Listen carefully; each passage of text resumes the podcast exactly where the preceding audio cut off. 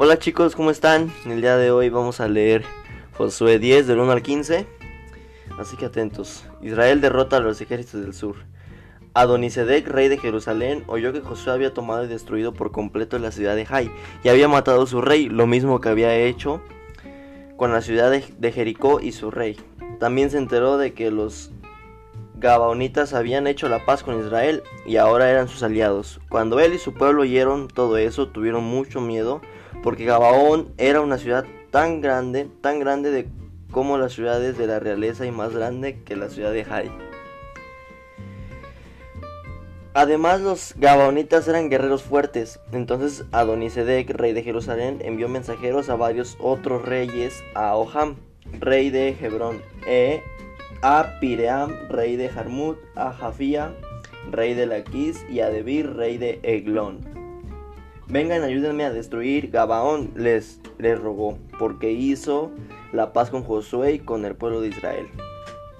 Entonces cinco reyes amorreos unieron sus ejércitos para atacar en conjunto, pusieron todas sus tropas en posición y atacaron a Gabaón. Enseguida los hombres de Gabaón enviaron mensajeros a Josué, quien se encontraba en su campamento en Gilgal.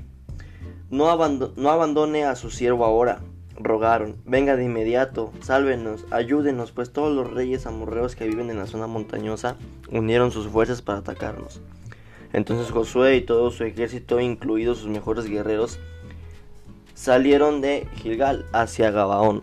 No les tengas miedo, les dijo el Señor a Josué, porque te he dado la victoria, ni uno de ellos podrá hacer frente.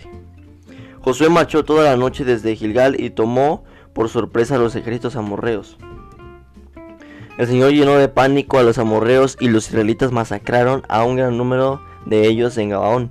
Después persiguieron a sus enemigos por el camino que lleva a Bet-horón y los fueron matando a lo largo de toda la ruta a Seca y Maceda. Mientras los amorreos estaban en retirada por el camino de Bet-horón, el Señor los destruyó mediante una terrible tormenta de granizo que envió desde el cielo y que no paró hasta que llegaron a Azeca.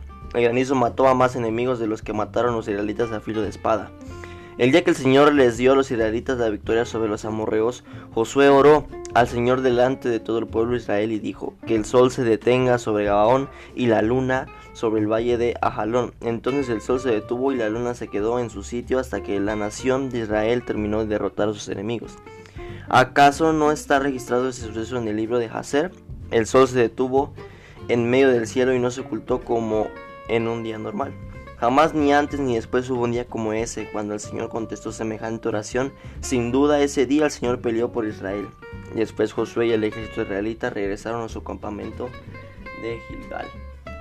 Y bueno, muchachos, la pregunta de, de, de esta lectura es: ¿qué tiene que pasar a la tierra para que el sol se detenga? Pues mi respuesta es que solamente Dios la puede detener, el sol, y no hay nadie más que lo pueda hacer. Y bueno, muchachos, esta fue la lectura. Espero y estén muy bien. Nos vemos para la próxima. Bye.